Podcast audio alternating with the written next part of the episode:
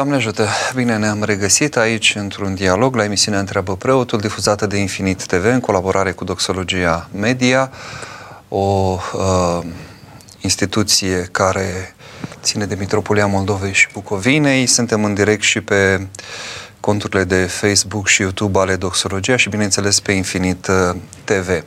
Am ales pentru seara aceasta o temă care e din ce în ce mai uh, prezentă în dezbaterea publică, în dialogurile pe care mai ales creștinii uh, le poartă între ei, și anume sfârșitul lumii. Mai ales de când a început pandemia, s-au accentuat aceste îngrijorări sau aceste frământări.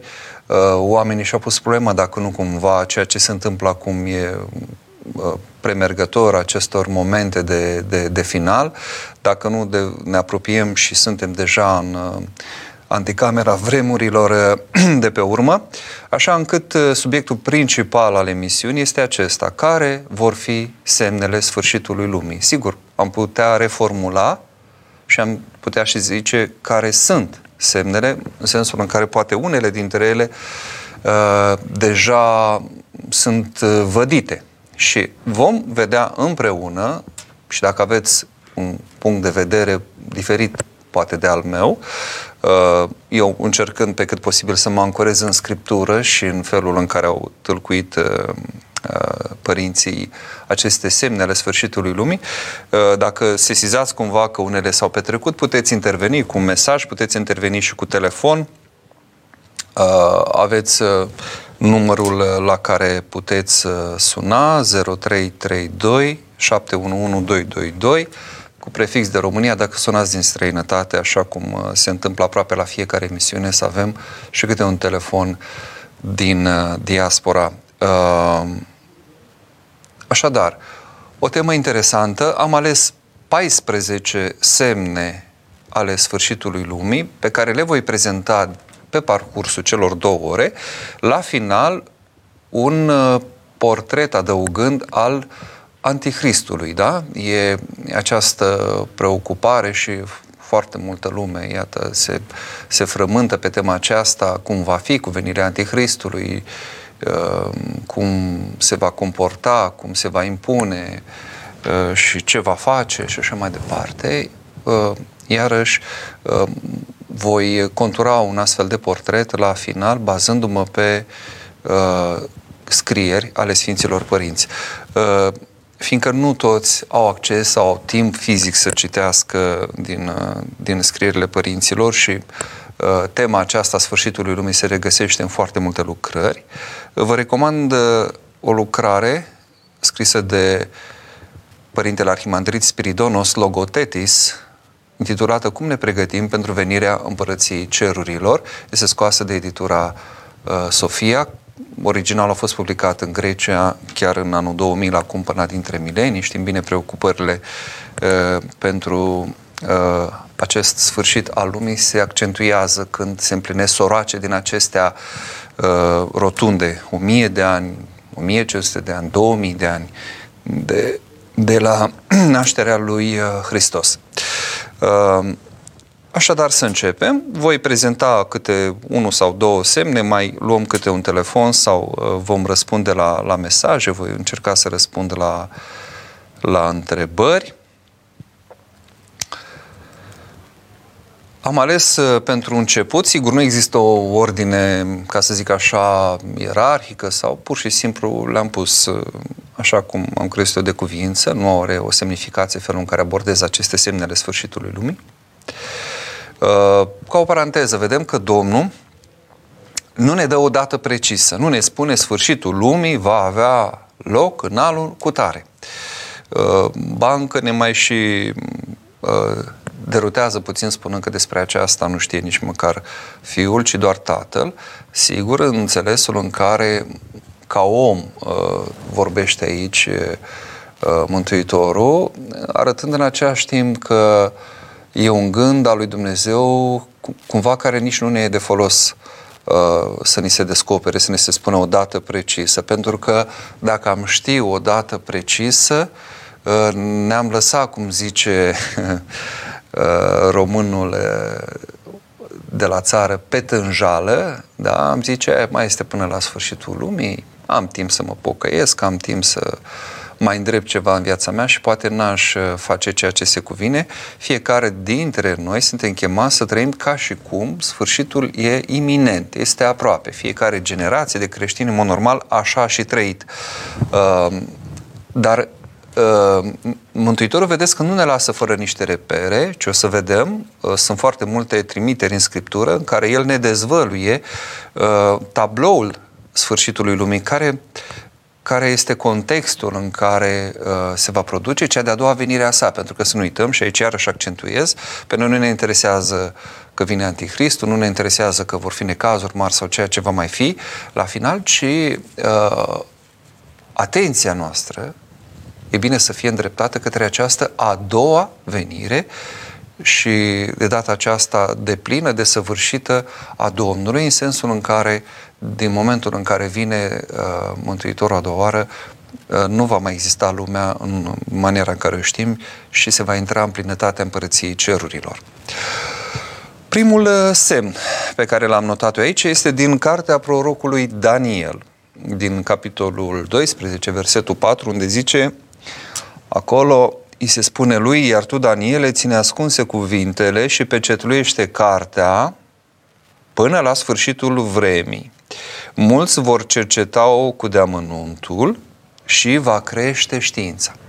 Și atunci există uh, unele tâlcuiri cum că uh, finalul uh, vremurilor va fi marcat de această cunoaștere uh, fără precedent. Va, se va mulți această cunoaștere atât de ordin teologic, cât și de ordin omenesc, de ordin științific, de ordin cultural. Uh, și, într-adevăr, ne uităm, a crescut foarte mult cunoașterea pe planul teologic.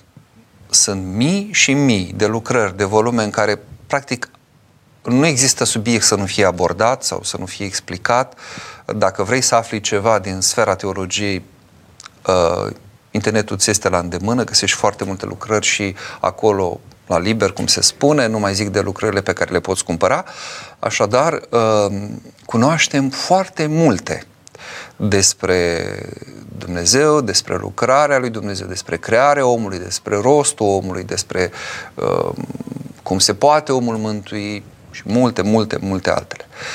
De asemenea, din punct de vedere științific, ne uităm ultimile zeci de ani, nu mai vorbesc ce s-a întâmplat așa uh, ultima 100 de ani, dar ultimele zeci de ani sau ultimii ani a luat o amploare teribilă această cunoaștere științifică. Vedem uh, tehnologia efectiv uh, a explodat, sunt lucruri care nu cu mulți ani urmă erau de domeniul SF-ului, cum se spune, acum uh, sunt chestiuni curente, cum ar fi să avem un telefon mobil, să putem uh, accesa uh, persoane care se află la capătul pământului și să dialogăm prin intermediul unei camere video, a unui webcam sau, mă rog, așa mai departe.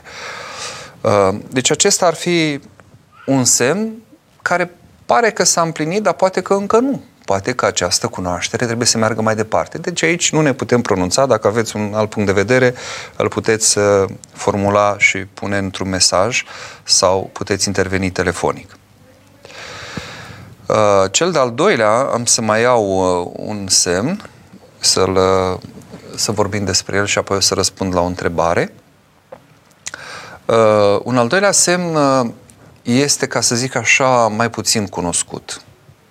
O să vedem din celelalte, cu foarte multe sunteți familiarizați. Le-ați aflat uh, poate încă de la începuturile uh, apropierii de biserică sau conștientizării că sunteți în biserică, dar uh, acest al doilea semn la care vreau să mă refer este mai puțin cunoscut. Este vorba despre faptul că conform unor tălcuiri, accentuez, uh, la finalul vremurilor va înceta săvârșirea Sfintei Liturghii.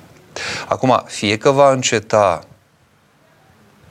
uh, la modul uh, propriu, la modul total, deci nu se va mai săvârși liturgia, fie că ea va fi săvârșită de slujitori nevrednici, de oameni care vor vedea în, și credincioși, între ghilimele, care vor mai fi, vor vedea o chestiune doar de ritual, doar o chestiune formală în care nu va mai fi, uh, nu știu, poate nimic din uh, ceea ce ar trebui să constituie acolo o, o trăire a acestui moment de actualizare a jertfei Domnului Hristos.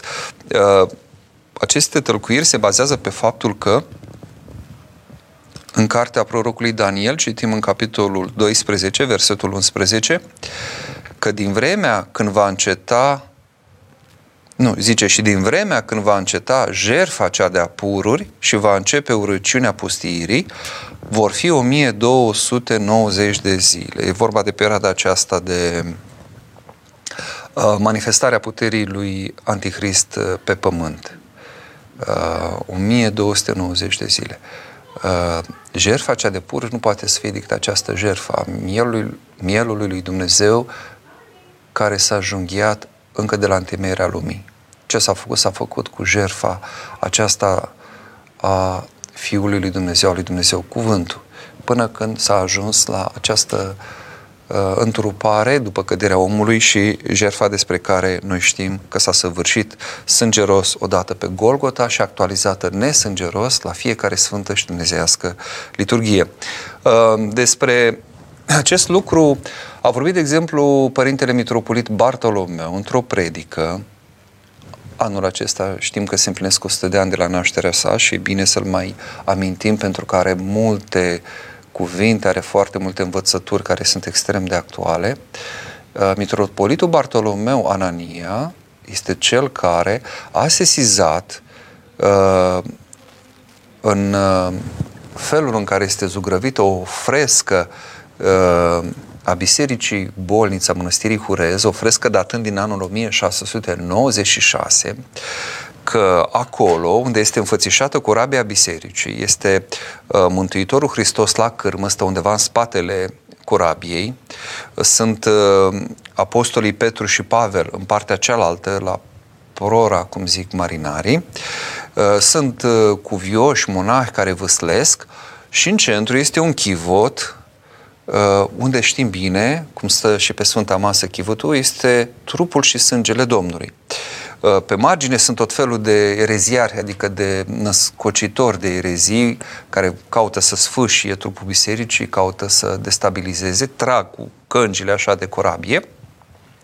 Iar undeva în dreapta jos, dacă vă imaginați, este gura unui balaur și în gura lui stând Mahomed cu un arc și o săgeată întinsă către corabie. Mahomed, sigur, având aici în mintea zugravului, fiind simbolul a tot ceea ce înseamnă atac la adresa creștinismului. Știm bine ce uh, perioadă grea era atunci în uh, secolul XVII din acest punct de vedere.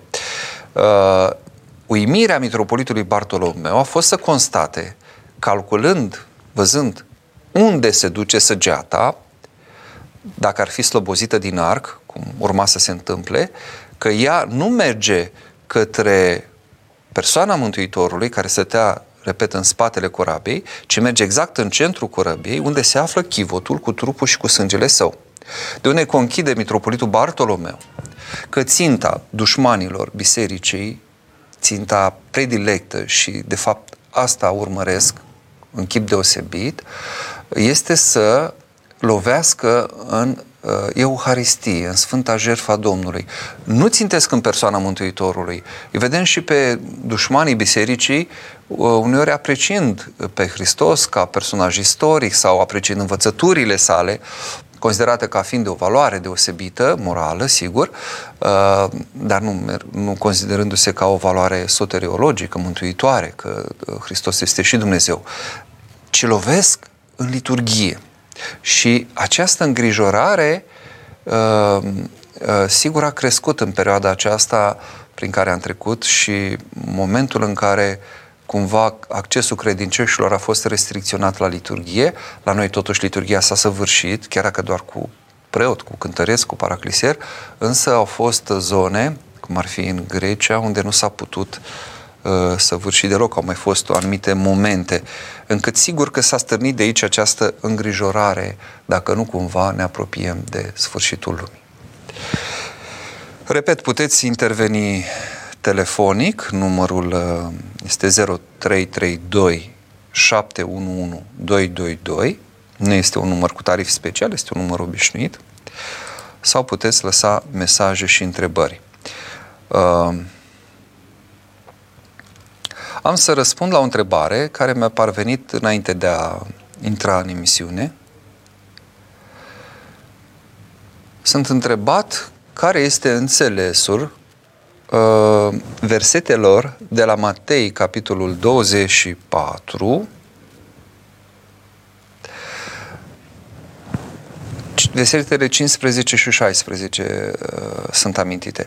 Unde spune așa, deci, când veți vedea urăciunea pustiirii, ce s-a zis prin Daniel prorocul, stând în locul cel sfânt, cine citește să înțeleagă, atunci cei din Iudea să fugă în munți. Sunt cuvintele Mântuitorului când vorbește despre semnele sfârșitului lumii.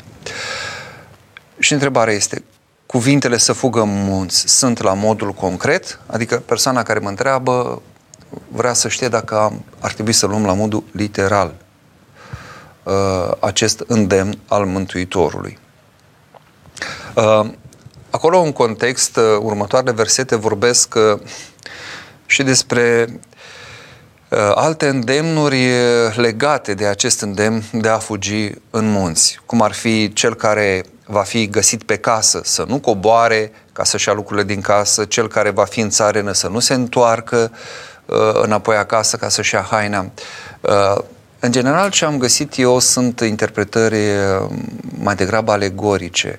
De exemplu, atunci când va veni vreme de strâmtorare, de punerea la încercarea credinței, uh, când te afli pe, pe casă, ce înseamnă și la înălțime? Să nu cobori, da? Uh, să-ți iei lucrurile din casă.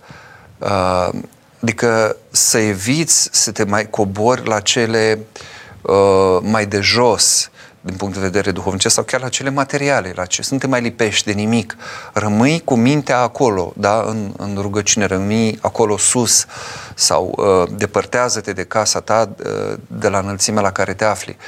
Uh, apoi cel care este în țarină, dacă ești la lucru, cum e cel care zice că a pus mâna pe coarnele plugului uh, pentru împărăție și care, uh, dacă se uită înapoi, uh, nu este vrednic de uh, de împărăție, da? Cine pune mâna pe coarnele plugului, să nu se mai uite înapoi, adică să nu ne întoarcem la păcat, să nu ne întoarcem cu regret că am părăsit ceva, precum a făcut soția, de exemplu, lui Lot.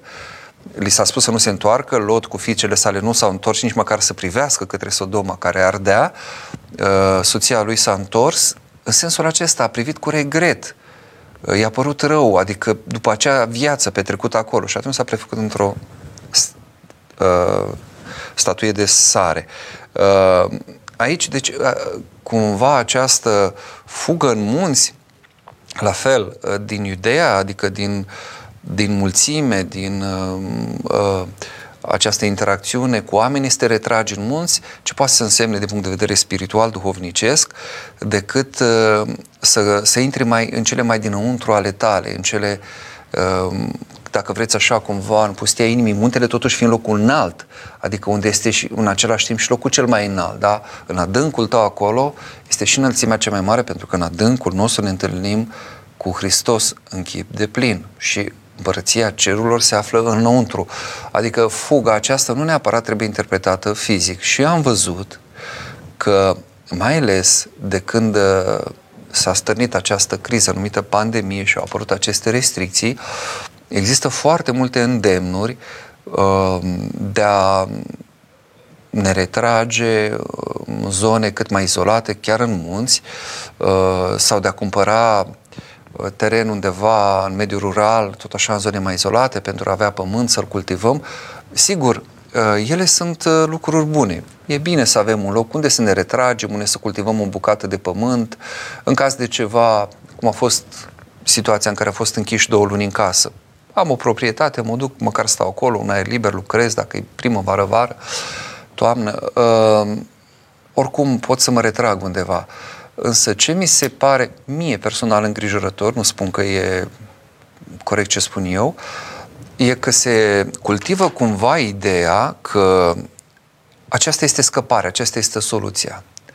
Să ne retragem cu toții că vine furtuna, vine sfârșitul lumii, vin tot felul de presiuni asupra creștinilor și nu este scăpare decât dacă ne retragem la modul acesta fizic. Eu cred că dacă e să vină această furtună, nu scăpăm nicăieri. Nu vă gândiți acum că vă mai puteți ascunde undeva. La ce tehnică există, uh, foarte ușor suntem descoperiți oriunde. Nu știu dacă vă aduceți aminte, în, um, cred că în județul Suceava, undeva, au fost descoperiți noaptea făcând grătar. Unii în perioada aceea de uh, stare de urgență, așa zisul lockdown, când nu aveai voie să ieși, uh, cu aparatură care scanează termic, știi? Se plimbă elicopterul și vede exact unde, unde se află persoane. Uh, deci nu, nu cred că trebuie să ne punem nădejdea în așa ceva. Putem să stăm în mijlocul orașului și Dumnezeu să ne acopere. Uh, și putem să ne retragem în munți și să o pățim, să nu ne fie bine. Uh, dar, în sine, gestul de a, de a ne găsi o formulă, mai ales în contextul în care se poate anunța, nu știu, o criză alimentară sau lucruri de genul ăsta, de ce nu? Și până la urmă e E bine să avem un loc unde să ne putem retrage, dacă putem, dacă avem resurse financiare, să cumpărăm o bucată de pământ, să ne facem o căsuță, să, să mai facem ceea ce făceau înaintașii noștri, adică lucrau ei direct pământul, nu cumpărau totul produs de gata și, din păcate, la o calitate, știm bine, cu multe chimicale și altele de genul acesta. Trecem la al treilea semn uh, al sfârșitului lumii, în ordinea în care eu l-am uh, l-am pus aici, uh, este vorba de faptul că la finalul lumii se vor arăta proroci mincinoși, uh, vor fi creștini sau așa zis credincioși mincinoși, vor fi și uh, falși îndrumători spiritual, așa zis, și guru sau cum vreți să le ziceți. E ceea ce zice Mântuitorul în uh, capitolul 24 din Evanghelia după Matei, la versetul 5 zice căci mulți vor veni în numele meu zicând eu sunt Hristos și pe mulți îi vor amăgi. Deci spune clar Mântuitorul că ăsta va fi un semn al sfârșitului lumii. Iar uh, la versetele 23 până la 27 spune așa, atunci de vă va zice cineva, iată Mesia este aici sau dincolo, să nu-l credeți, căci se vor ridica Hristoși mincinoși și proroci mincinoși și vor da semne mari și chiar minuni ca să măgească de va fi cu putință și pe cei aleși. Iată, v-am spus de mai înainte. Deci, de vă vor zice vouă, iată este în pustie, să nu ieșiți. Iată este în cămări, să nu credeți. În cămări adică în locuințe, în... căci precum fulgerul iese de la răsărit și se arată până la apus, așa va fi și venirea Fiului Omului. Adică va fi o chestiune, în primul rând, instantanee, accesibilă tuturor, evidentă pentru toți, fulgerul dintr-o parte în alta, nu are cum să nu fie văzut de toată lumea, deci nu va fi cu discuții, cu o fi, cu o pății, că este, că nu este și atunci Domnul se va arăta în, în slava sa și uh, se vor împlini cele de la final. Nu va mai fi o lucrare precum a fost cu întruparea sa, cu predica sa, pentru că o să vedem mai încolo, uh, pe asta mizează Hristos și mincinoși și mai ales pe asta mizează Antichrist. O să vedem în ce fel uh, mizează el ca să ne amăgească. Să vedem dacă avem un mesaj sau o întrebare. Ce ar trebui să facem când simțim că ne îndepărtăm de Domnul? Să spunem aceasta lui Dumnezeu. Doamne, simt că m-am răcit, că mi s-a împetrit inima, că nu mai am credință. Simt că m-am depărtat de tine. Nu mă lăsa, miluiește-mă, ajută-mă, scapă-mă tu, caută-mă tu. Eu te-am părăsit, Doamne, Tu nu mă părăsi, cum zice o rugăciune. Deci vorbim despre exact acest lucru cu Dumnezeu. Și o să vedem cum se leagă apoi lucrurile. Puțin câte puțin o să-i facem loc și Dumnezeu va putea să pătrundă și să lucreze în viața noastră. Deci nu există uh, punct în care am căzut sau în care ne-am depărtat de Dumnezeu și din care să nu mai putem relua sau reface legătura cu Dumnezeu sau să, sau să intrăm abia atunci în legătură cu Dumnezeu, dacă n-am fost înainte deloc. Nu există. Oricând putem începe și cum? Cu acest dialog. efectiv începem să vorbim cu El despre ce? Despre viața noastră așa cum este ea, așa cum o trăim. Și o să vedem cum se pleagă apoi lucrurile. Bineînțeles, la acestea se adaugă căutarea unui duhovnic uh, sau unui îndrumător duhovnice, spovedania la, uh, la un părinte, uh, primirea unui canon care ajută exact în direcția aceasta. Canonul nu e pedeapsă, canonul este îndreptar, este sprijin, este instrument de lucru, este ceea ce mă ajută pe mine să intru în relație cu Dumnezeu. Da? Este rețetă de tratament, dacă vreți. Un uh, al patrulea semn al sfârșitului lumii, așa cum este menționat de Mântuitor în aceeași uh, Evanghelie de după Matei, la capitolul 24, uh, este cel în care Domnul vorbește de războaie, de foamete care va cuprinde pământul, de epidemii, ca să folosesc, sau pandemii, ca să, să folosesc un termen foarte la modă. Iată ce zice Domnul aici, în versetele de la 6 la 8, și veți auzi de războaie și de zvonuri de războaie. Luați seama să nu vă speriați, că trebuie să fie toate, dar încă nu este sfârșitul. Căci se va ridica neam peste neam și împărăție peste împărăție și va fi foamete și ciumă și cu tremure pe alocuri. Iată și cu tremurul un alt semn.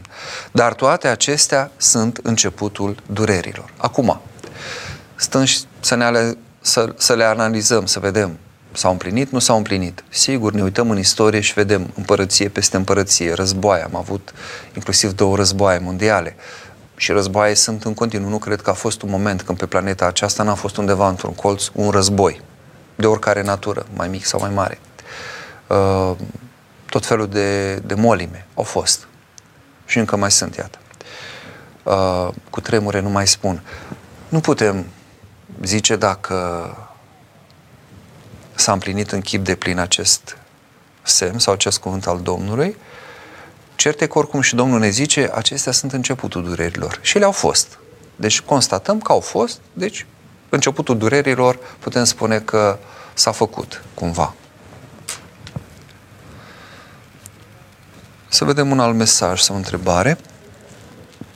Mulțumesc lui Cătălin Acasandre de la Doxologia care mă ajută cu această selecție din multele mesaje, nu toate sunt uh, întrebări sau, sau sunt gânduri sau lucruri care trebuie să aduse discuția tuturor sau în atenția tuturor. Asta nu înseamnă că mă feresc, fac și aici o paranteză, de întrebări sau mesaje incomode și rog pe Cătălin să nu mă cruțe. Deci dacă sunt lucruri uh, care merită luate în discuție, chiar dacă par a fi deranjante sau, uh, mă rog, uh, de nediscutat, totuși să mi le aducă în, uh, în atenție.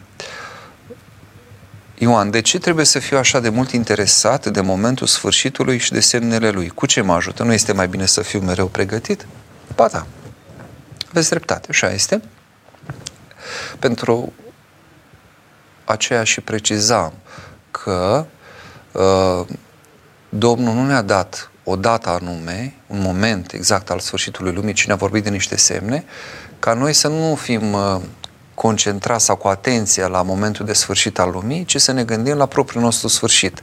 Să ne gândim la cum ne trăim viața și dacă ne uităm în Evanghelie, Mântuitorul îndeamnă tot timpul, privegheați, uh, uh, rugați-vă, uh, fiți atenți la fiecare moment că oricând poate să vină sfârșitul vostru. Nu? Sunt atâtea pilde, pilda uh, celor 10 fecioare și altele, Uh, în care Domnul îndeamnă să fim noi atenți când e sfârșitul nostru. Că despre asta este vorba. Pentru că, până la urmă, dacă eu mor, pentru mine lumea s-a sfârșit. Pentru mine e un sfârșit al lumii. S-a încheiat totul. Eu pentru acest sfârșit mă pregătesc. A, că eu în viața aceasta s-ar putea să prind și sfârșitul lumii, sfârșitul istoriei uh, și începutul judecății de apoi și venirea Domnului? Posibil. Dar poate nu. Nu mă interesează dacă prind sau nu atenția mea, grija mea prioritară este pe cum mă pregătesc eu pentru o mai deplină întâlnire cu Dumnezeu și pentru acest moment de sfârșit al meu. Revenim la semnele sfârșitului lumii. Am ajuns la punctul 5. Un alt semn este acesta că va fi prigoană. Creștinii, cum bine știm, vor fi prigoniți. Uh, în același capitol 24 de la Matei, versetele 9 și 10. Spune Domnul așa, atunci vă vor da pe voi spre asuprire și vă vor ucide și veți fi urâți de toate neamurile pentru numele meu. Atunci mulți se vor sminti și se vor vinde unii pe alții și se vor urâ unii pe alții. Iată, uh, o, o prigoană care va veni nu doar din afară, de la cei necredincioși, de la cei care uh, hulesc numele Mântuitorului, numele Lui Dumnezeu, ci va veni și din interior. Va fi și o prigoană în interiorul bisericii, va fi o prigoană în interiorul casei noastre. Uh, dușmanii omului vor fi casnicii lui. Și sunt deja, în momentul și acum, sau s-a întâmplat de-a lungul istoriei, când unul din casă s-a apropiat de Dumnezeu, au fost multe situații în care ceilalți să, să-i se împotrivească, să nu vrea să creadă, să aleagă să nu creadă, să spună, dar ce te-a apucat? Nu? Și acum mai vezi câte o uh, mamă sau câte un tată spun, dar ce? copilului lor spunându-i, dar ce? Vrei să te călugărești, ce cu tine, ce toată ziua te rogi, de ce mergi la biserică, dar mai vezi de viața ta, ce te-ai pocăit acum, ce cu tine. Adică, și asta vorbim, sigur, e o prigoană, dar tot prigoană e, la un anumit nivel. Dar, cu siguranță, va fi acea prigoană teribilă împotriva creștinilor. Prigoana a fost de-a lungul istoriei. Dacă iarăși facem o evaluare, uh, putem spune că au fost și încă ce ani de prigoană. Gândiți-vă că în uh, primele secole, până la Constantin cel Mare, începutul veacului 4, uh, practic jumătate din timp a existat câte un edict prin care oficial era declanșată prigoană împotriva creștinilor. Asta nu înseamnă că în cealaltă jumătate de timp nu exista o prigoană uneori locală, alteori neoficială, dar cel puțin oficial, jumătate din timp, creștinii erau sub prigoană. Foarte mulți uciși, foarte mulți martiri, prin uh, sângele cărora uh, creștinismul a pătruns în Europa și apoi, sigur, și în alte zone ale lumii, uh, încât s-a împlinit cumva acest lucru, dar încă nu a ajuns la punctul acela în care ea, această prigoană, uh, să fie uh, una de sfârșit de lume. S-a vorbit și perioada aceasta și în ultimul an, suntem prigoniți, nu suntem prigoniți, uh, să ascultăm, nu să nu ascultăm de autorități, care e limita, cât dăm cezarului, cât lui Dumnezeu. În orice caz, totuși am putut să așa cum s-a putut în anumite momente. Să slujim Sfânta Liturghie, să mergem la un pelerinaj, uneori cu restricții, uh, să ne spovedim, să ne împărtășim, uh, să ne afirmăm credința. Încă nu este prigoana aceea de, de final de lume. Asta nu înseamnă că nu poate să se declanșeze oricând. Revenim la întrebări și mesaje cu precizarea că puteți interveni și pe alte teme și pe alte subiecte. Deci nu e neapărat uh, pe... Am ales un subiect ca să avem, ca de obicei, după cum știți, aleg un, o temă, să avem un reper, să, să încercăm împreună să mai învățăm câte ceva, să mai deslușim câte ceva. Uh, dar uh, dialogul poate avea loc pe orice altă temă și văd că și avem întrebări pe alte teme, cum se poate mântui un bolnav de schizofrenie. În uh, cazul general al bolnavilor psihici, ca și în cazul celor posedați, demonizați, e o judecată a lui Dumnezeu pe care noi nu putem pătrunde. Certe că nu poate fi cineva judecat pentru ceea ce n-a putut împlini. Dacă și în fața legii uh, bolnavul declarat irresponsabil Uh, este exonerat de orice vină când săvârșește o faptă, uneori chiar crimă, cu atât mai mult înaintea lui Dumnezeu, cel care nu e stăpân, nu e conștient, nu e stăpân pe voința sa, nu poate să fie uh, judecat ca unul care face lucrurile în deplină cunoștință de cauză. Încât aici uh, e taina lui Dumnezeu și relația lui cu, cu astfel de oameni care au tot felul de, de boli psihice sau posesiuni demonice, că aici de multe ori granița este extrem de, de fragilă. Pot să fie dereglări psihice care vin pe, fondul unor delegrări de natură, nu știu, chimică, hormonală, cum vreți să le ziceți, la nivelul organismului și de aceea de multe ori medicamentele mai pot calma și ajuta în anumite stări. Psihiatrii știu când să prescrie tratamente care să ajută omul, să, ajute omul să se liniștească, să redevină calm, stăpân pe sine, conștient, dar sunt și situații în care este evident că sunt uh, puteri demonice în spate, asta ne însemnând că și în cealaltă situație n-ar fi duhuri, că până la urmă orice dereglare, orice destabilizare a ființei noastre nu prea poate să aibă decât uh, o influență demonică. Sigur, și noi putem face alegerile noastre uh, sub această influență sau nu. Dar de obicei sunt aceste duhuri care ne, ne chinuie și ne urmăresc uh, permanent. Dar cu mila lui Dumnezeu biruim, nu, nu vă îngrijorați. Mai era o întrebare, acum am adus aminte, a cuiva despre stați un pic să, să deschid uh, mail-ul, pentru că unii mi-au scris pe, pe mail și îmi pare rău că au fost situații în care n-am reușit să răspund la cei care mi-au comunicat pe, pe mail uh, gândurile lor sau întrebările lor. Era ceva legat de uh, religiile care există în, uh, în lume. Așa, l-am găsit. Uh, de ce sunt în lume multe religii dacă este doar un Dumnezeu și Dumnezeu ne iubește și ne știe pe toți, indiferent de rasa omului? Uh, propriu zis, uh, creștinismul nu este o religie. Pentru că o religie înseamnă o mișcare a omului, o căutare a omului către Dumnezeu, uh, care vrea să refacă legătura, religie, etimologii de aici și vine religare, a, a, a lega din nou, a reface legătura cu Dumnezeu, uh, o căutare a omului care crede că prin anumite tehnici, mijloace, ritualuri, jerfe, poate să înduplece pe Dumnezeu, poate să-l și-l apropie sau poate să-și împlinească anumite uh, gânduri, să-i se împlinească anumite cereri. Din punctul acesta de vedere, așa cum sunt și destul de lucrări pe tema aceasta în teologie, creștinismul nu este o religie, pentru că nu e vorba de mișcarea omului către Dumnezeu și de căutările lui și de frământările lui, care se manifestă în multe feluri, drept dovadă câte religii sunt, ci e vorba de revelarea, descoperirea lui Dumnezeu, care se arată nouă, da? s-a arătat în Vechiul Testament, cine a grăit nou prin prorocii, prin cele pe care le-a uh, făcut uh, la vremea aceea, iar după aceea, la plinirea vremii, cum se spune, prin însuși, însuși Fiul Său. Deci este descoperirea uh, lui Dumnezeu. Dumnezeu se arată în trup. Fiul lui Dumnezeu se întrupează, ne învață, uh, își asumă firea noastră omenească și uh, aduce mântuire, uh, izbăvirea noastră de subrobia morții și a păcatului.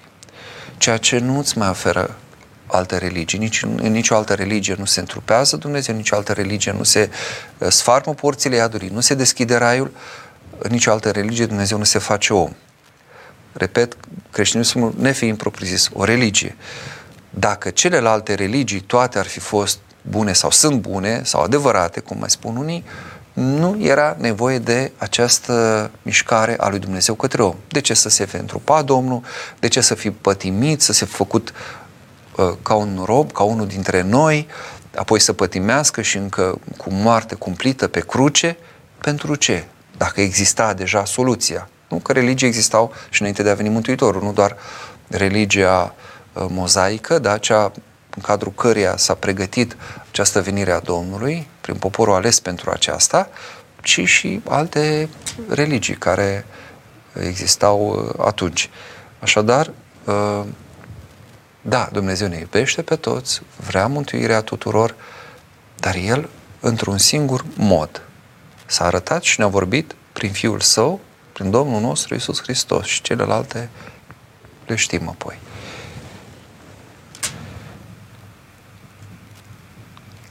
Voi reveni la semnele sfârșitului lumii. Am ajuns la punctul 6, sau al șaselea semn din 14 câte am selectat eu, este vorba despre faptul că se va mulți foarte mult răutatea, că se va răci dragostea dintre oameni, că se vor mulți patimile în lume.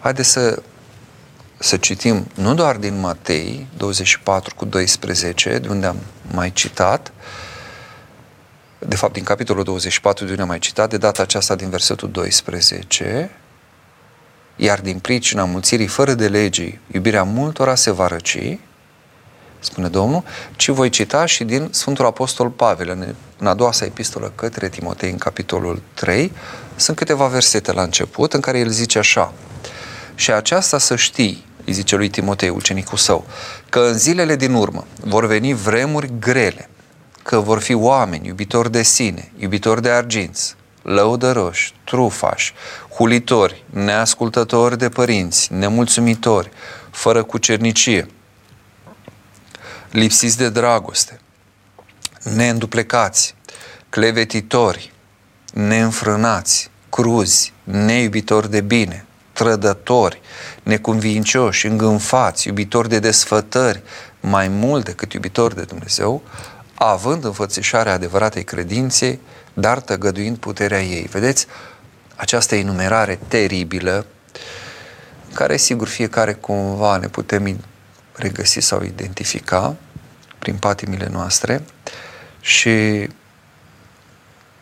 faptul că ea se face sub masca unei credințe, vedeți? Putem împlini din punct de vedere formal multe lucruri, putem merge la biserică, putem ține postul, de obicei postul alimentar, că noi așa credem că postul se ține doar alimentar, mâncând cartofi și fasole până crăpăm și la zicem noi că e post. Uh, și din alte puncte de vedere. Deci, cum zice, sub înfățișarea adevăratei credințe, dar tăgăduind puterea ei, adică nu se vede această credință, această mișcare de pocăință a omului, de zdrobire a inimii, de apropiere de Dumnezeu. De ce? Pentru că, de fapt, noi suntem pătimași și chiar prin uh, mijloace spirituale, duhovnicești, de fapt, noi căutăm să ne hrănim patimile, uneori să ne hrănim mândria, arătându-ne că facem fapte bune și așa mai departe. Uh, da, iată un semn al sfârșitului lumii. Cum zice vorba aceea de Pateric, sfârșitul lumii va veni atunci când nu va mai exista cărare de la vecin la vecin. Știți despre această profeție? Adică nici oamenii nu, nu vor mai avea aceste relații. Și deja ne uităm ce se întâmplă. Mm, eu am prins vremurile de la țară și încă la mine în sat acolo încă mai e așa.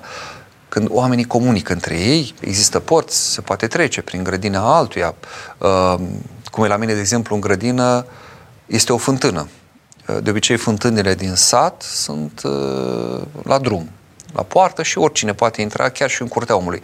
Dar aici, la mine, de exemplu, la părinții mei, chiar în grădină, deci undeva în spate. Vecinii pot veni, au cărare, pot intra în grădină să ia apă de acolo, că acolo de obicei nu seacă fântâna aceea nici când e seceta. Deci exista cărare, exist, există încă.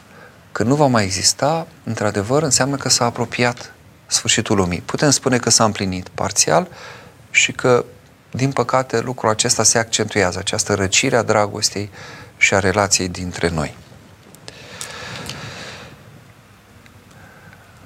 Mai iau din mesaje.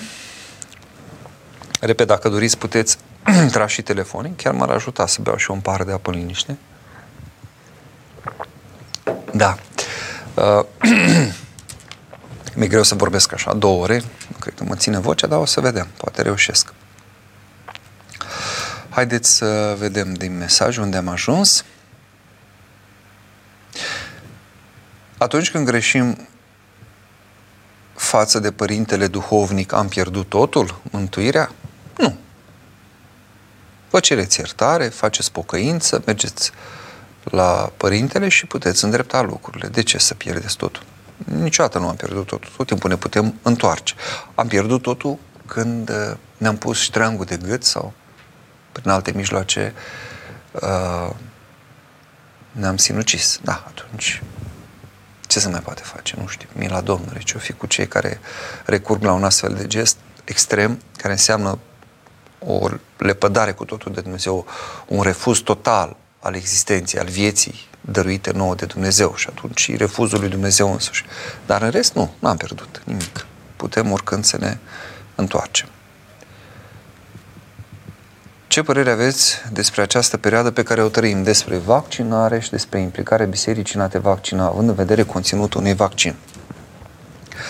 Știți bine, poziția oficială a Patriarhiei Române este aceea că noi nu ne pronunțăm nici pentru, nici împotriva vaccinării, mai ales precizând uh, Patriarhia că este un vaccin nou, nu se, cunoaște, nu, nu se cunosc încă foarte multe lucruri. Da, se, s-au transmis niște informații în teritoriu pentru uh, cei care erau solicitați de autorități să se înscrie la vaccinare, pentru că cred că în valul 2 erau, au fost incluși preoții și angajații uh, cultelor, deci personalul clerical și neclerical angajat, pentru că au un contact mai mare cu oamenii și au zis că cine vrea se poate înscrie și atunci era nevoie de o informare, dar nu. Nu s-a pronunțat biserica. Sunt luări de poziție. Unii sunt total împotrivă, fățiși alții, precum mă uit în Grecia, uh, sau Patriarhul Ecumenic, care s-a vaccinat, uh, Mitropolitul Uh, cum îi zice, uh, Vlahos, Ieroteos, iarăși, față, s-au vaccinat chiar în fața camerelor de filmat, s-au fotografiat.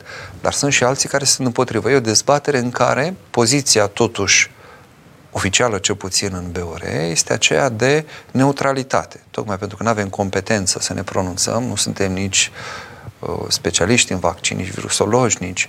Uh, lăsăm oamenii să decidă cum cred ei, căutând să se informeze. Noi am insistat și am militat pentru o informare corectă și transparentă de, pe tema aceasta a vaccinului.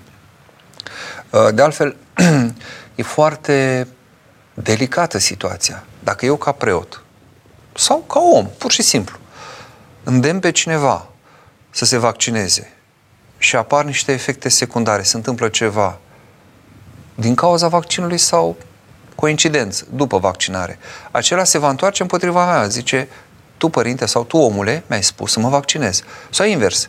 Dacă îi zic, nu te vaccina, și ia boala și se întâmplă ceva foarte grav.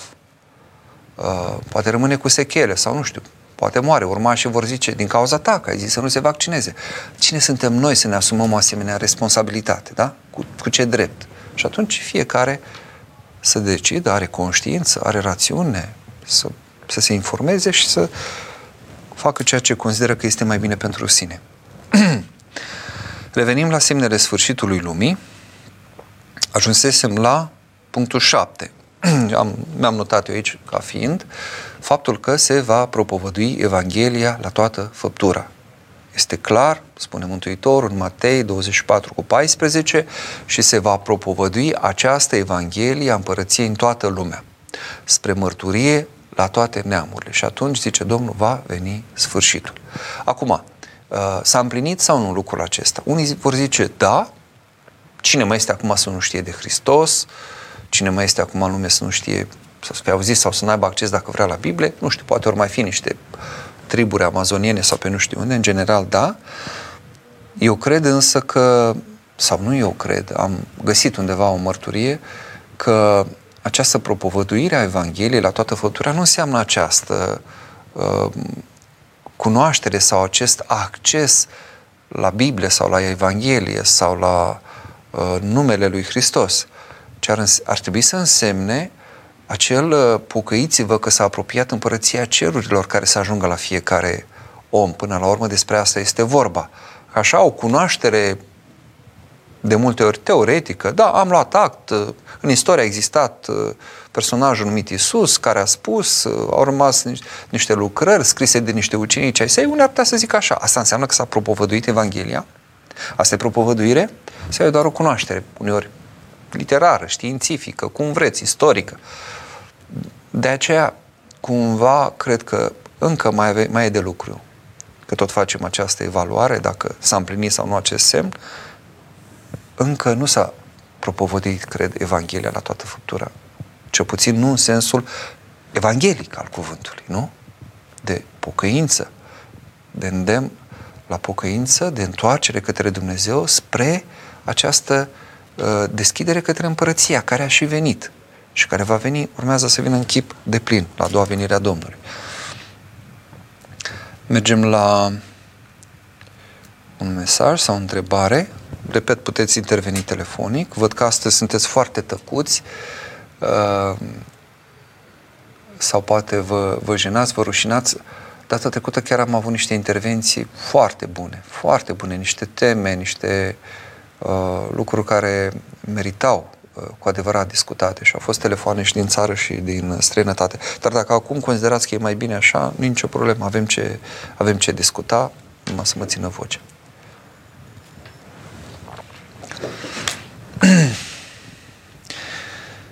Ne apropiem, cred, părinte, ei vor o singură religie și de asta mie teamă. Adică ne apropiem de sfârșit, zice Liliana. Da. Sunt. O să vedem, tragem conclu- concluziile la sfârșit, după, tre- după ce trecem în revistă toate aceste semne ale sfârșitului lumii, în ce măsură ne apropiem uh, sau nu, dar e clar că ne apropiem, adică mersul istoriei nu poate fi decât acesta, către această finalitate, uh, această venire a doua Domnului. Era un gând, dar să, să văd dacă vi-l zic sau nu. Vedem cum îl concretizează Dumnezeu. Adri, revenirea Domnului pe pământ, cum se va putea realiza când ne condiționează cei puternici din politică și cei ce domină viețile lumii? Păi, cum a fost și cu prima venire a Domnului. Păi nu erau și atunci puternicii pământului, nu erau dita Imperiul Roman, da? care stăpânea partea, mă rog, civilizată sau cunoscută atunci a lumii. Uh, nu existau forțe ostile uh, Mântuitorului. Exista un rege numit Irod cel Mare, care, uh, simțindu-și amenințat tronul, a dat acea poruncă, aflând de la magi că s-a născut uh, Mesia să se ucidă toți pruncii din Betlehem și din hotarele lui, de la 2 ani și până mai în jos. Deci, iată ostilitate, iată opoziție puternică. Și a împiedicat asta venirea Domnului sau împlinirea planului lui Dumnezeu? Nu. Și atunci, dacă noi suntem cu Hristos, nici pe noi nu ne poate împiedica nimeni. N-au decât să ne închidă, să ne uh, prigonească, să facă ce vor. N-au fost în vremea comunismului atâta prigoană, n-au înfundat pușcăriile și au mers la canal atâția deținuți, numiți deținuți politici. Foarte mulți dintre ei nu erau pe, pe, pe, pe chestiuni politice, ci pur și simplu pentru că erau oameni uh, cu anumită știință de carte, cu anumită credință, cu anumită verticalitate, care aveau curajul de a spune anumite lucruri sau de a mărturisi despre Dumnezeu sau de a uh, arăta niște lucruri care țineau de uh, viclenia și de răutatea regimului care se instaura în țară, acestui regim comunist ateu, și cu toate acestea nu i-a împiedicat nimeni să mărturisească. Deci nu vă gândiți că vă poate opri cineva. Nu se poate da un edict de azi înainte nimeni nu mai vorbește despre Hristos, de azi înainte nimeni nu mai crede și dumneavoastră să spuneți, știți, e lege de la guvern, nu pot. Nu.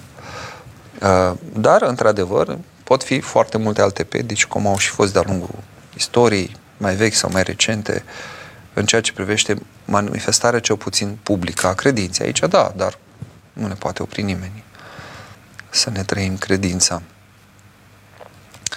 Uh, revin la semnele venirii sfârșitului, la punctul 8, am uh, notat eu faptul că vor stăpâni indiferența și preocuparea doar pentru cele materiale. Deci oamenii vor fi uh, cu totul absorbiți de partea aceasta materială a vieții, de partea biologică.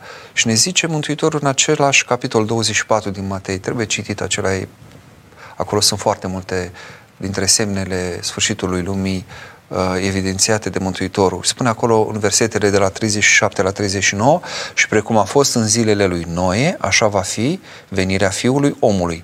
Căci precum în zilele acelea dinainte de potop, oamenii mâncau și beau, se însurau și se măritau, până în ziua când a intrat Noe în corabie și n-au știut până ce a venit potopul și a luat pe toți, la fel va fi și venirea Fiului omului. Da, și să ne aducem aminte cum erau acei oameni de atunci. Mântuitorul îi descrie aici că mâncau și beau, se însurau și se măritau. Adică trăiau doar pentru hrană, biologic și pentru această relație eventual trupească, plăcere. Erau, cum zice Dumnezeu, oamenii acestea sunt numai trup, nu mai este duh în ei. Deci ajungi să ai un, un tip de viață în care să, să stingi în tine orice brumă de spiritualitate, de ca și cum n-ai avea suflet, ca și cum ai fi un animal, doar că, sigur, ai niște calități acolo, uh, niște abilități suplimentare și așa mai departe, dar nu te diferențiezi deloc de, de modul animalic de a trăi, care înseamnă mâncare, băutură, plăcere și celelalte. Uh, încât acestea, acesta este într-adevăr unul dintre semnele sfârșitului. Iarăși, nu știu dacă s-a împlinit total, încă, slavă Domnului, încă mai sunt oameni și destul de mulți care se luptă pentru sufletul lor, care cultivă cele duhovnicești, care mai țin un post, uneori un post negru, uh, de bucate sau de plăceri, uh, care caută relația aceasta cu uh, Dumnezeu. Deci, din punctul acesta de vedere, încă nu este momentul de sfârșit. Avem un telefon, în sfârșit. Mă bucur că ne-ați sunat. Bună seara, Doamne ajută! Bună seara, Părinte!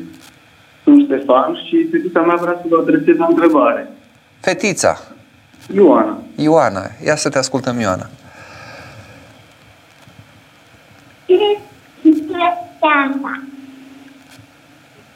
Poți să repezi, te rog? Cred că n-am auzit din cauza microfoniei. Mai spune o dată. Bună seara! A, bună seara! Am înțeles. Bună seara, Ioana. Ce este Duhul Sfânt? Ce este Duhul Sfânt? Acum, mai pus într-o dificultate, nu știu care preot sau teolog ți-ar putea răspunde sau mai ales să-ți răspundă pe, pe măsura înțelegerii tale. Uh, cum să zic eu ție, Ioana? Ce este Duhul Sfânt? Doamne, luminează! Dar ce este Tatăl știi, Ioana? Ce este Dumnezeu Tatăl știi? E ușor să-ți dai seama? Cum e tatăl Ștefan pentru tine, nu? Ștefan, tatăl biologic, așa este un tată în cer, nu? Știu. Asta știi, bravo. Apoi ce este fiul? Fiul lui Dumnezeu, nu așa cum tu ești fica lui Ștefan, așa Dumnezeu are un fiu. Hristos, nu? Ai auzit de Hristos? Da. Așa. Ei, tot așa cum Dumnezeu îl are pe Fiul, îl are și pe Duhul, cel care cumva este cel care ne dă viață. Uh, tu, tu respiri, Ioana?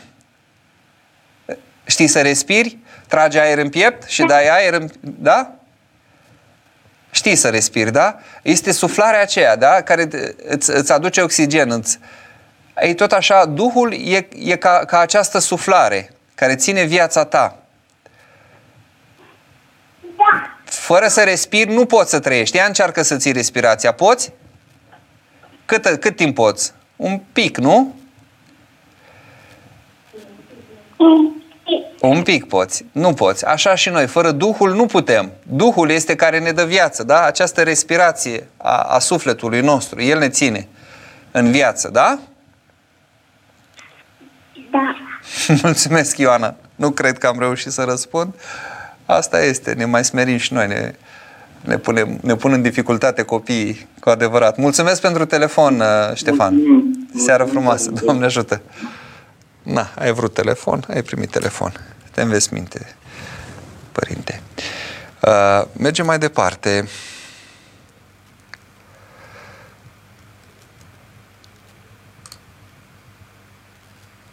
Un al nouălea uh, element care ține de, de sfera aceasta a sfârșitului lumii este faptul că vor fi uh, foarte multe semne în cer. Aici deja discutăm despre ceva concret și trebuie luat la modul propriu, chiar. Cum zice Mântuitorul, în același capitol 24 din Matei, versetul 29, iar îndată după strâmtorarea celor zile, deci o să înceapă prigoana, o să, se, să fie momentul de, de, de, de sfârșit de lume, soarele se va întuneca și luna nu va mai da lumina ei, iar stelele vor cădea din cer și puterile cerurilor se vor zgudui. Este o imagine care spune totul. În uh, Luca, capitolul 21, versetele 25 până la 28, spune așa Domnul. Și vor fi semne în soare, în lună și în stele, iar pe pământ spaimă într-o neamuri și nedumerire din pricina vuietului mării și al valurilor. Iată și pământul cum se, se clatină. Se... Iar oamenii vor muri de frică și de așteptarea celor ce au să vină peste lume, căci puterile cerurilor se vor clătina și atunci vor vedea pe Fiul omului venind pe nori cu putere și cu slavă multă. Iar când vor începe să fie acestea, prindeți curaj și ridicați capetele voastre, pentru că răscumpărarea voastră se apropie.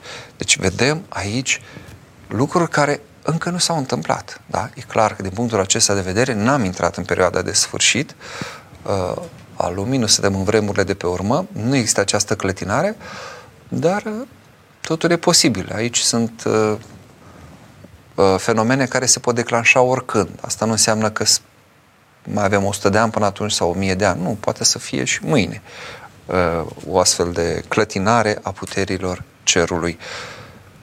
Cum va rândui Dumnezeu? Ne mai întoarcem către întrebări și mesaje. Văd că s-au adunat să încerc să fiu mai rapid și mai concis, pentru că, iată,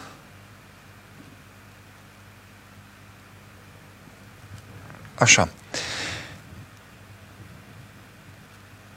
Cum ne putem păstra mereu o atitudine cu adevărat smerită? Cum să nu pierdem simțul realității? Văzându-mi păcatul, văzând, luând aminte la mine, făcându-mi evaluarea, lăsând conștiința să-mi spună. Deci eu dacă sunt sincer cu mine, am această onestitate, conștiința mea îmi spune, aici ai greșit, aici nu e în regulă, aici ai fost aspru sau aici ai fost nemilos, aici vezi că ești pătimaș. Ascultați-vă conștiința, vedeți-vă păcatul, o sândiți-l, nu oricum, ci înaintea lui Dumnezeu, cu nădejdea că El iartă. Ca nu cumva să cădem în deznădejde sau în uh, învinovățire patologică și să ne pierdem, dar nici să, cădem, să mergem în extrema cealaltă în împietrire și într-o exagerată nădejde, lasă Dumnezeu iartă, Dumnezeu e iubire, o să treacă totul cu vederea. Nu, pentru mine e important să văd acest lucru și aceasta este atitudinea cu adevărat smerită sau începutul smerenii, care este o chestiune de realist, cum spuneți bine aici, simțul realității. Să mă văd așa cum sunt. Și dacă nu reușesc eu să fac asta, Uh, să iau aminte la ce spun alții despre mine. Nu-mi convine de multe ori. Când cineva mă judecă, mă critică, îmi iau tot felul de vorbe, dar să zic, da, dacă e adevărat. Mie mi se pare că ei greșesc, că mă nedreptățesc, că nu sunt așa cum mă descriu ei. Dar dacă e adevărat, hai să încerc să primesc lucrul ăsta. Și să încerc să, iarăși, și aici e un început al smereniei. Că dacă nu e așa, n-am pierdut nimic, dar dacă e așa. Și eu nu vreau să-mi văd păcatele, pentru că orice om are tendința de a se auto uh, apăra este acest instinct de conservare, nu doar biologic, ci și cumva spiritual, știți? Și ego nostru nu prea permite să fie atins de multe ori nici cu o floare. După părerea mea, nu există un sfârșit al lumii în sine, ci un sfârșit al valorilor creștine. Oamenii încep să creadă în alte valori. Globalizarea prin internet are un mare efect asupra oamenilor, ne spune Ciprian. Este adevărat ce spuneți cu globalizarea, cu uh, alte valori care înlocuiesc valorile creștine, dar uh, această decădere, degenerare uh, a umanității nu poate să sfârșească bine. Nu are cum. Da? Un sfârșit tot va fi într-un fel sau altul. Nu putem, pentru că nu e vorba de valori creștine aici, este vorba de un mod de, de viață, este vorba de o, de um, o escaladare a unor lucruri care tensionează foarte mult lumea. Pentru că se vorbește despre dragoste, nediscriminare, toleranță și în realitate este foarte multă răutate. Uitați-vă că taman cei care propovăduiesc așa zisa toleranță și nediscriminare, ei sunt cei mai înverșunați. Cei care spun că să nu cultivăm acel hate speech, sau cum îi spune, discursalurii, taman ei sunt cei mai înverșunați și urăsc și pun la punct uh, și pun la index și cenzurează și cer capul să cadă cu lucutare sau lucutare. Deci lucrul ăsta nu are cum să meargă către ceva bun. Undeva se vor uh, sfârși prost. Nu are cum. Nu, nu e niciun semn că lucrurile vor merge spre bine uh, în lume, mă refer, făcând abstracție. Bun, nu vreți să vedem teologic, uh, cum a văzut, uh, cum ne-a Domnul însuși ne-a arătat că va fi un sfârșit al lumii, dar luând așa, doar omenește lucrurile. Soțul meu merge la biserică, dar nu se spovedește. Spune mereu că nu este pregătit. Sunt mâhnită. Cea mai mare dorința mea este să ne putem mântui împreună. Păi da, dar atunci mântuiți-vă dumneavoastră. Uh, uh, pocăiți-vă, rugați-vă, zdrobiți-vă, faceți ceea ce nu face El, faceți și pentru El, faceți trei metani, Doamne, asta pentru soțul meu le fac, de dragul lui. Țineți o zi de post negru, Doamne, pentru soțul meu fac asta. Eu nu vreau să renunț la el. Uh, noi suntem uniți, suntem ca un singur trup. Eu nu vreau să fiu un rai sau să fiu într-o bucuria ta și el să fie pierdut. Nu vreau să accept asta, nu renunț la el. Luptați până la capăt și o să-l câștigați. Se va muia inima lui văzând atâta dragoste. Dacă însă pe soț îl, îl cicălim, îl batem la cap, uh, sau pe soție, că de multe ori soții sunt postura de a fi credincioși, autentic sau de multe ori poate formal, și își bat la cap soțiile să meargă. Deci dacă facem mișcarea aceasta doar așa ca presiune asupra celuilalt, ca să fie și el nu știu cum, în cu lumea sau ca să ne amăgim noi conștiința că suntem o familie uh, liniștită, fericită, bună, credincioasă, atunci n-am făcut nimic faceți pocăință cu adevărat și lucrați cu adevărat pentru, pentru el și să vedeți că se va întoarce. Părinte, dacă la sfârșitul meu cei apropiați mar la crematoriu e un păcat, dar e păcatul lor. Păcatul dumneavoastră este dacă spuneți uh, cu limbă de moarte sau lăsați prin testament sau cumva să fiți ars. Dacă spuneți eu vreau să fiu îngropat creștinește cu slujbă și celelalte, iar ei nu fac asta, e păcatul lor, nu e păcatul dumneavoastră. Deci nu-l aveți pe conștiință. Dar ei da, păcătuiesc pentru că ne cinstesc trupul pe care Dumnezeu l-a dat uh, omului. Omul este suflet și trup. Continuăm cu enumerarea acestor semne ale sfârșitului lumii, la punctul 10 eu am notat, este vreun telefon sau mi se pare mie? Cred că a rămas... Uh, dacă avem vreun telefon, să mi-l dați, dacă nu... Așadar, la punctul 10 mi-am notat eu aici, ca semn al sfârșitului lumii, ar fi această convertire, întoarcere, adică la Hristos, sau acceptarea lui Hristos ca Mesia, ca Mântuitor a poporului evreu, a celor care nu cred în Hristos, că sunt și evrei care cred în Hristos de la, și care s-au convertit, cum e cazul celebru al părintelui Nicolae Steinhardt uh, la noi și sunt multe altele. Dar este clar, poporul pe care îl știm, am mers poate în pelerinaje în Țara Sfântă și am văzut, păstrează fie linia aceasta a religiei mozaice, fie nu cred neapărat în, într-un Dumnezeu, sunt și atei, am cunoscut și evrei atei acolo în, în Ierusalim când am fost. Uh, și există această convingere care se bazează pe un text pe care îl voi citi imediat din Sfântul Apostol Pavel, care în Epistola către Romani, în capitolul 11, spune acolo, de la 25 la 32 citesc. Pentru că nu voiesc, fraților, ca voi să nu știți taina aceasta, ca să nu vă socotiți pe voi înși vă înțelepți, se adresează romanilor. Că împietrirea s-a făcut lui Israel în parte, până ce va intra tot numărul neamurilor. Și astfel întregul Israel se va mântui, precum este scris. Din Sion va veni izbăvitorul și va îndepărta nelegiuirile de la Iacov. Și acesta este legământul meu cu ei, când voi ridica păcatele lor. Cât privește Evanghelia, ei sunt vrăjmași din pricina voastră, dar cu privire la alegere, ei sunt iubiți din cauza părinților, căci darurile și chemarea lui Dumnezeu nu se pot lua înapoi.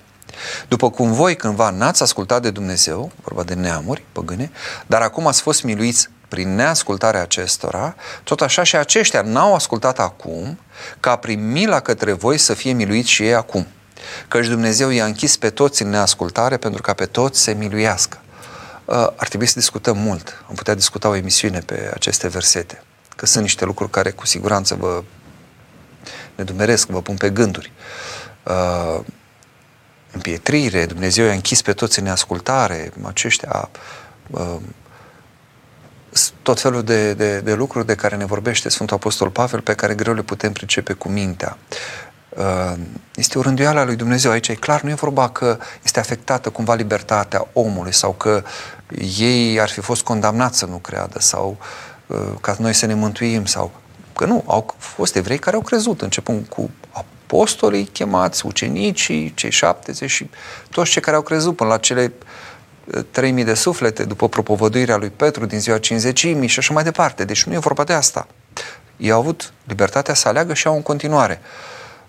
Dar e o rânduială aici a lui Dumnezeu care oricum uh, pentru rugăciunile părinților, pentru că ei totuși sunt urmașii lui Avram, al lui Isaac, al lui Iacov, totuși ei sunt genetic înrudiți mai, mai, mai aproape de uh, Mântuitorul și de persoana Mântuitorului, decât noi. Adică, sigur, el a luat toată firea omenească, dar totuși s-a născut din neamul iudeu, evreiesc.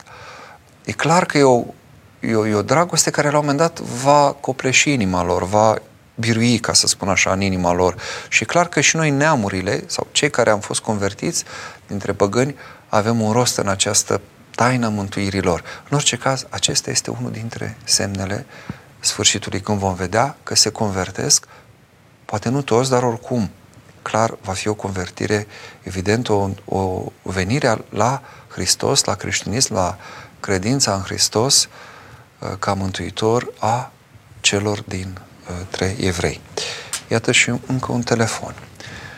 Vă ascult. Bună seara. Doamne ajută. Uh, seara bună. Doamne ajută. Chiva Florian mă numesc.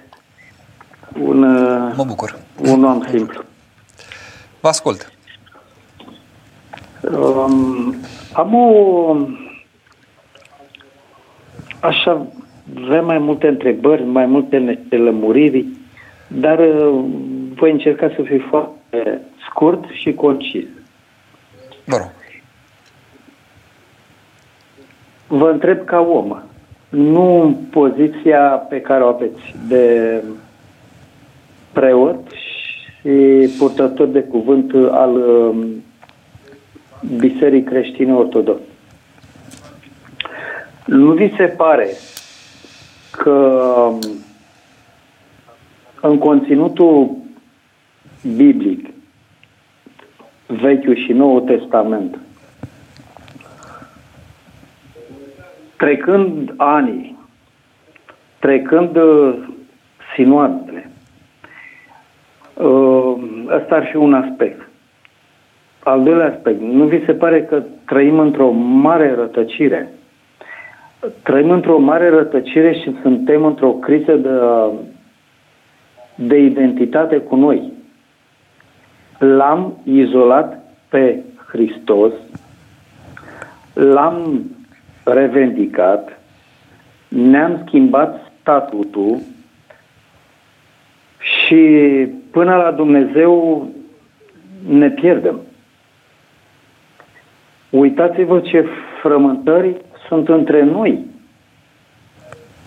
Păi vorbim de un popor român creștin ortodox, păi ar trebui să nu mai avem niciun caz în tribunale. Crime, divorțuri, etc., etc., etc. Morala este nici principii minime de sen, minime de viață nu mai le avem. Este... Eu în ultima perioadă, din 96, am umblat mult prin mănăstirii. Chiar la un moment dat am vrut să mă călugăresc. Umblu printre oameni, că asta este, trăim printre oameni, fac tot posibilul să nu fiu prins în capcană. Rețineți, tot posibilul. Ce fel de capcană? Este... La ce capcană vă referiți? Capcanele vieții care A, capcanele Să nu vieții... cădeți în... Uh, am înțeles, da. Că, Orice fel de capcană. Ce vreau da. să spun, da. da, să nu intrăm în detalii. Da, da, da, am înțeles. Uh, în fiecare seară când mă îmi termin treburile, când mă așez pe pat, îmi spun decât atât. Doamne, dăm putere și fă-mă pe mine un alta lucrării tale. Știți cât am pătimit la serviciu unde am lucrat, că acum sunt pensionar, am 55 de ani. Și în viața de zi cu zi, când omul aude de Dumnezeu și vorbești despre El și de, despre, din textele biblice, um, Ați avut tot felul de Știți că- reacții, de ironii, nu, jigniri. eu, nu, nu jigniri, nu. Eu am dus viață grea, ca să o spunem Mai pe rău de limba atât. română. Mai rău de atât, nu. Jignire e, ar fi simplu. Dacă ar fi să facem uh, o săritură peste, uh, peste Atlantic, în Statele Unite, după câte știm, uh, portul de armă este legal. Păi dacă la noi în România s-ar da această lege, am rămâne 10% din populație, pentru că fiecare avem datorii de plătit, cu tare, cu tare, cu tare, cu tare, cu tare. Cred că ați înțeles ce am vrut să vă spun. Da. Uh, acum, uh, e adevărat că tabloul, așa cum descrieți, și e corect, uh, Păi ăsta e, că altul nu avem. Așa, uh, e într-adevăr cutremurător, dar uh, el nu e și complet. Adică, haideți să privim, pe de o parte, de-a lungul istoriei, să vedem că însuși Hristos a avut lângă el oameni care l-au trădat, care s-au lepădat de el, a avut uh, un, un Iuda care l-a vândut și a zis, dar nu v-am ales eu pe voi? Și el l-a ales, adică vorba aia l-a ținut pe Iuda aproape. Și iată ce fapte a făcut. Să nu uităm că la început, când noi spunem că erau creștini și într-adevăr era o fervoare teribilă, după cinzecime, comunitățile, bisericii, comu- comunitatea bisericii vindeau tot, uh, trăiau la comun, uh, puneau la picioarele apostolilor. A fost cazul celor doi, Anania și Safira, care au mințit Duhului Sfânt. Deci oameni care, cum să zic, au cunoscut pe Duhul Sfânt și au mințit pe Dumnezeu în față. Deci iată ce fapte reprobabile. Apoi avem oameni pe care îi ceartă Sfântul Apostol Pavel când zice nu-i venea să creadă că în comunitățile înființate de el, oameni care au văzut puterea lui Dumnezeu în cuvânt și în minune, uh, ajunseseră încât unul trăia cu femeia tatălui. Zice, ce e asta? Ce se întâmplă la voi? S- s- Îngrozit. Uh, și tot așa, de-a lungul istoriei, au fost tot timpul astfel de căderi morale. Astfel încât, pe de o parte, este acest aspect care a fost de la început și de care ne vom tot lovi. Pe de altă parte, uh, sunt oameni care totuși au împlinit și chiar astăzi sunt oameni în România, în țara aceasta, în care se fac atât de multe avorturi, în care atât de multă corupție și nu mai zic alte nenorociri, totuși există oameni și eu cunosc personal de o așezare dumnezească, oameni ca o icoană, oameni cu o viață smerită, oameni, tocmai de-aia nici nu, nu sunt cunoscuți, cei mai mulți nu sunt cunoscuți, că smeriți, își văd de, de viața lor. Și atunci, ce avem noi de făcut?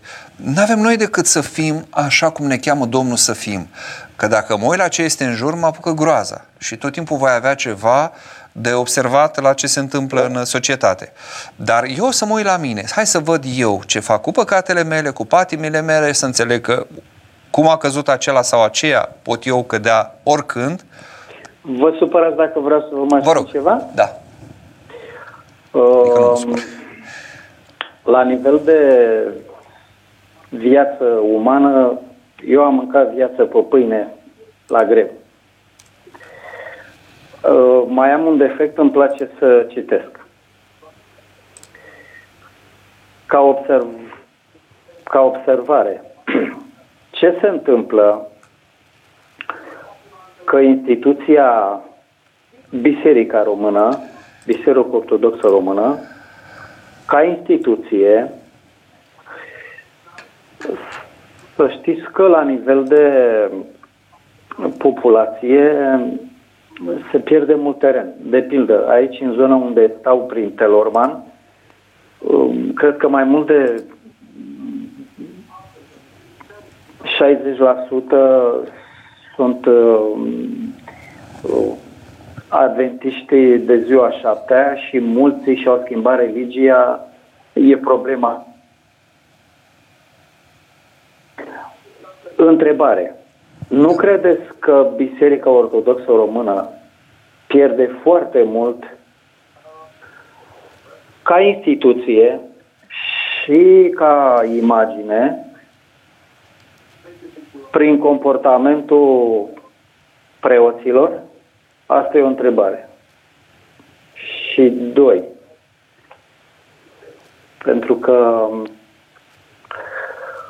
pe om nu poți să-l spui cu forța în fața. A, și mai altceva. Și, a, mai altceva. Într-o emisiune am intervenit, se discuta legat despre Dumnezeu și om. Și eu i-am spus așa, domnule, eu dacă mă rog, scrie și în carte, în Biblie, stai în cămăruța ta și roagă eu mă rog la Dumnezeu, nu mă rog la popă. Nu mă rog la preot. Eu mă rog la seara. Nu spun preotul. Da, am Ați înțeles. înțeles ce am vrut să da, spun. am înțeles. Îngăduiți să vă răspund că văd că mai este cineva cu, un- cu un telefon așteaptă.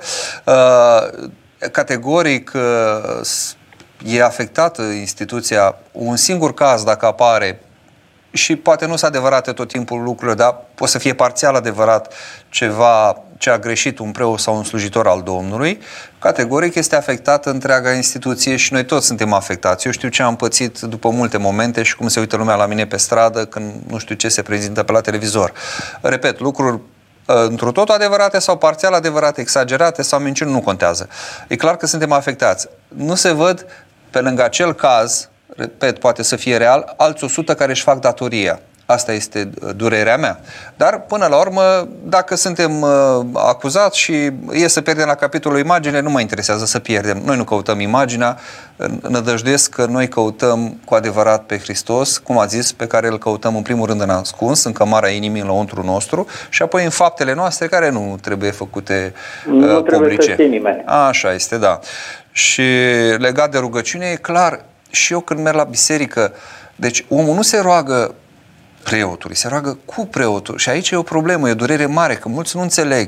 Mulți se duc ca spectatori, să se roage popa, să zică ăla la strană, bun, dar eu nu mă rog, nu zic și eu acolo, nu sunt și eu prezent, nu sunt și eu Arsenie părtaș. Papacioc a spus la un moment dat, bă frate, voi sunteți mai rău ca niște miloci, că l-am cunoscut personal și pe Teofil Păreanu și pe m, Părintele Galeriu.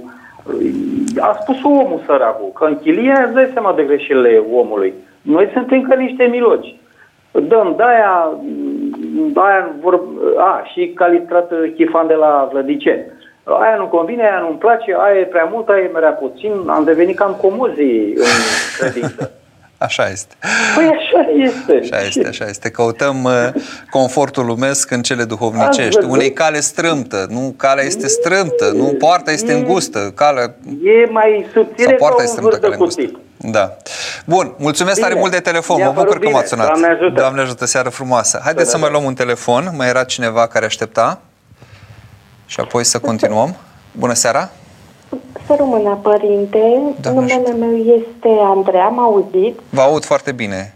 Spuneți, vă Uh, rog. Am uh, o întrebare, pentru că de curând, uh, întâmplător, am văzut un documentar referitor la cei care o viață întreagă refuză spovedania până la moarte, până când uh, pleacă. Și acolo era specificat faptul că cei care refuză sau nu vor din lipsă de timp sau din de diferite motive, ajung direct în iad. Adică, practic, din momentul în care au murit, nu mai există nicio, nicio salvare și chiar și dacă rudele ar vrea să facă ceva sau cei din familie, nu se mai poate face nimic. Ce puteți să spuneți? Că eu chiar am rămas șocată. Uh, nu știu cine a putut să spună asta sau să dea o sentință de genul acesta. Uh, până și cu privire la soarta sinucigașilor, bine este să nu ne pronunțăm, e clar că e o problemă mare acolo de vreme ce au refuzat uh, relația cu Dumnezeu și au refuzat practic existența pe care Dumnezeu le-a dat-o, viața pe care le-a încredințat-o. Uh, În ceea ce privește, sigur, poate așa pedagogic să le spunem oamenilor ca să fie mai conștienți că dacă nu lucrează de pe acum, dacă nu se eliberează de acum de, de păcate, asta înseamnă de stăpânirea acestor duhuri. E clar că, în momentul în care murim, pe sufletul nostru există o bătălie. Da? Sufletul iese și îngerul păzitor caută să ne uh, fie alături și să ne apere, dar vin duhurile rele care oricum este ca un soi de judecată și este această judecată particulară provizorie până la sfârșit când înviem și atunci judecata se va face cu trup, că noi și în trup am lucrat cele bune și cele rele în această viață, toți vom primi trupuri și pe aia vom vedea fiecare cum este rânduit. Uh, duhurile rele vor zice, dar eu am stăpânirea asupra ta, pentru că tu ai făcut voia mea, tu ești al meu, vină încoace. Știți? A, asta este problema. Și atunci sufletul nostru se va duce, chiar dacă se va înfricoșa de acela, dar știți, e, un, e ca un atașament bolnav. Știți că atunci când o femeie, de exemplu, este abuzată și bătută de bărbatul ei sistematic, când îi zici, mă, dar lasă-l pe, pe omul ăsta, depărtează-te dacă vezi că ce, ce face el este criminal de acum, uh, zice, dar totuși îl iubesc, e bărbatul meu, adică s-a obișnuit așa. Uh, așa și aici, noi ne vom trezi cu aceste duhuri care ne-au tot influențat și am făcut voia lor, chiar dacă ne vor speria și ne vom, ne vom da seama că suntem sub puterea lor, nu vom putea să facem altceva pentru că asta am, am, am cultivat și e înfricoșător. Dar acum că Dumnezeu se poate milostivi, că pentru jerfa, dragostea celor care încă mai sunt în viață, care pot face fapte de milostenie, care se pot ruga, mult poate rugăciunea și dragostea celui în viață pentru cel care a murit. Aduceți-vă aminte, este un caz în care un sfânt s-a rugat pentru mântuirea împăratului Traian, care a fost păgân și persecutor, deci nu că a fost creștin botezat, dar a murit nespovedit. Nu, păgân.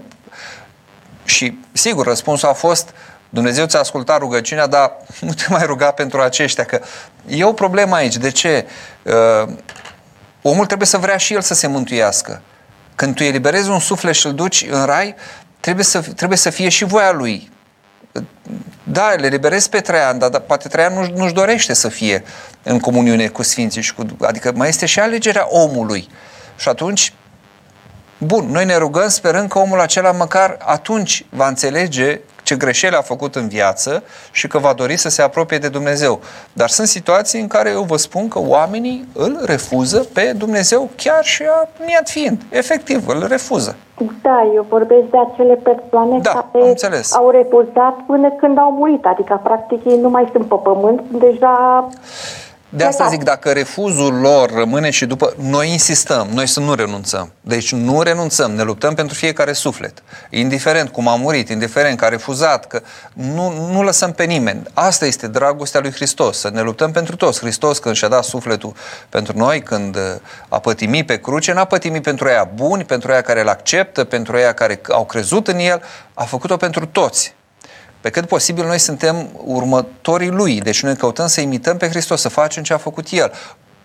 De exemplu, monahul adevărat se roagă pentru toată lumea, el îi cuprinde pe toți în inima lui, și pe aia apostat, și pe aia rătăcit, și pe creștini și necreștini, că asta este rostul nostru, să ne luptăm pentru fiecare suflet.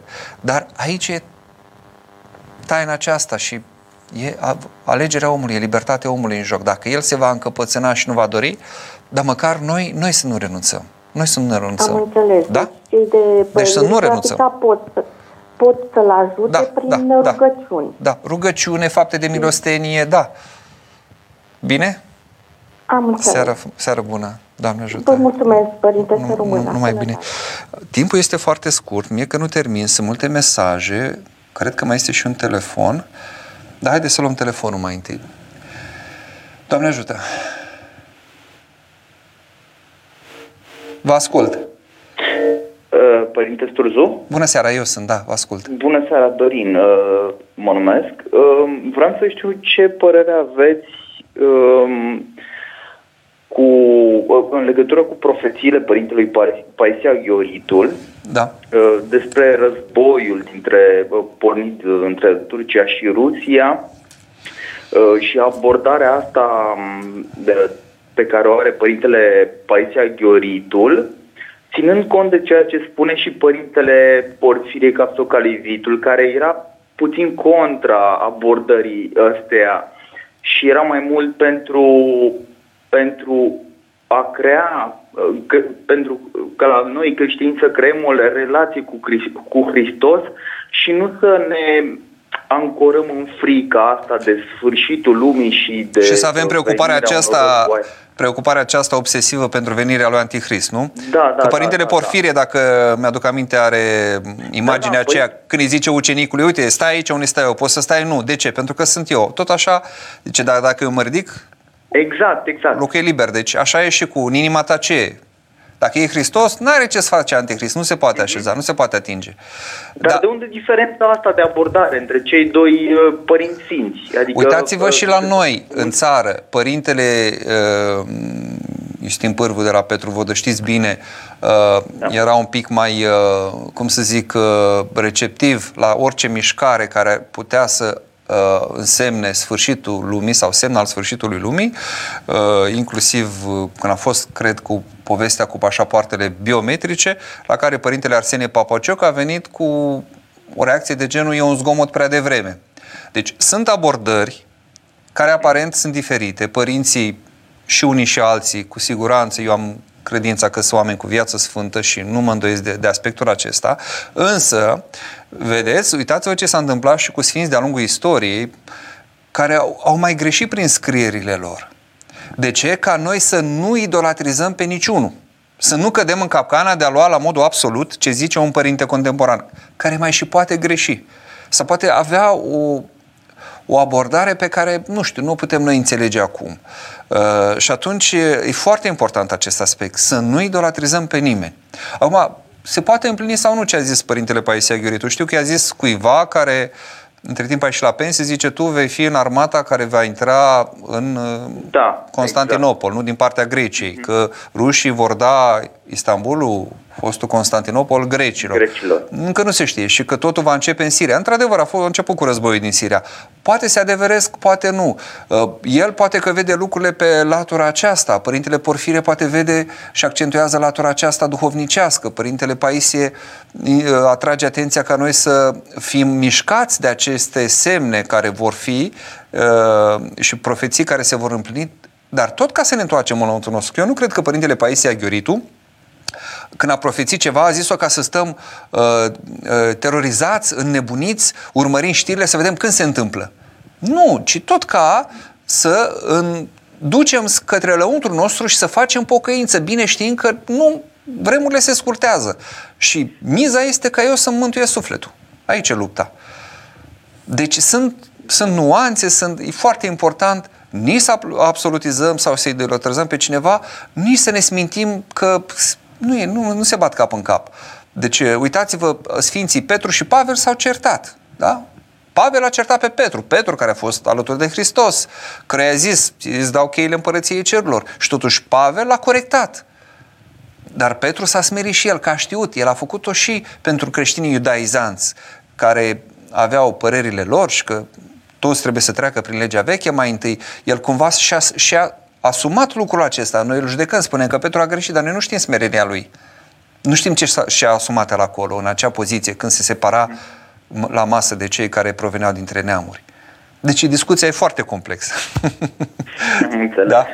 Bine. Mulțumesc, mulțumesc foarte, foarte. important Mulțumesc. subiect. Foarte Doamne important. ajută. Mulțumesc, seară bună. Doamne ajută.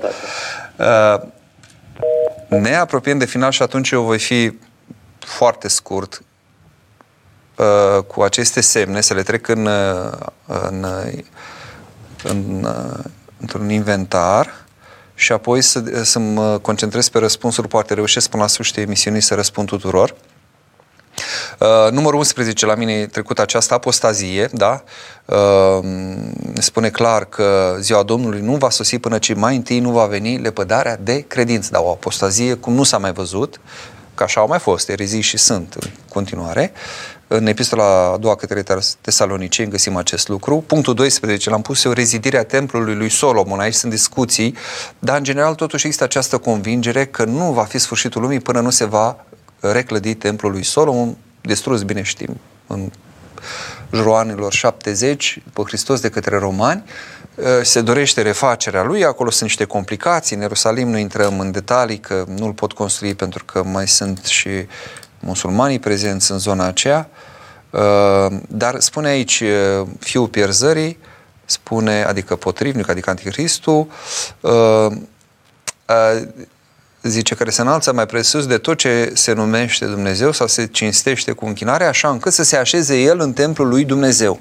Tot în epistola a doua către tesaloniceni, uh, unii spun că e vorba de templu fizic, alții spun că e totuși templul lui Dumnezeu, se înțelege biserica, pentru că acum acesta este templul lui Dumnezeu, sensul uh, alegoric al cuvântului și adică va căuta să aibă conducerea în biserică. Aici sunt uh, discuții. Punctul 13, sigur, semnul clar, venirea lui Antichrist, l-am, l-am trecut eu aici uh, și o să spun câteva lucruri despre această venire și despre portretul lui. Punctul 14, venirea celor doi proroci, Enoch și Ilie, cum găsim în uh, capitolul 11 din Apocalipsă, care vor proroci trei ani și jumătate, vor anunța a doua venire a omului, vor fi uciși, vor sta în, uh, pe ulițele Ierusalimului uh, trei zile și jumătate și apoi vor uh, uh învia. Uh, special am lăsat deoparte un alt semn, această pecete, acest semn 666, care stârnește foarte multe discuții și mm, riscăm să, să ne tulburăm și să ne pierdem. Nu știu câți au înțelepciunea, discernământul și har de la Dumnezeu să priceapă cum va fi cu această pecete. Cel mai adesea foarte mulți uh, se, se tulbură și își pierd uh, pacea uh, concentrându-se pe problema aceasta. Despre Antichrist, foarte pe scurt, un, uh, de satana ce vrea? De fapt să, să aibă și el o împărăție, să imite pe Dumnezeu. Cum Hristos a întrupat, ar fi vrut și el să facă aceeași lucru, dar n-are cum. E duh, nu se poate întrupa. Și atunci ce face? Va intra, va poseda un om, care sigur vine pe niște, uh, tot așa, niște alegeri, niște căderi, uh, care, un om care se va naște dintr-o desfânată, dar va zice că e fecioară, că acum știți bine, poți să fii inseminată și artificial și să zici că ești fecioară, dar tu să faci tot felul de nebunii să nu fii fecioară din alte puncte de vedere.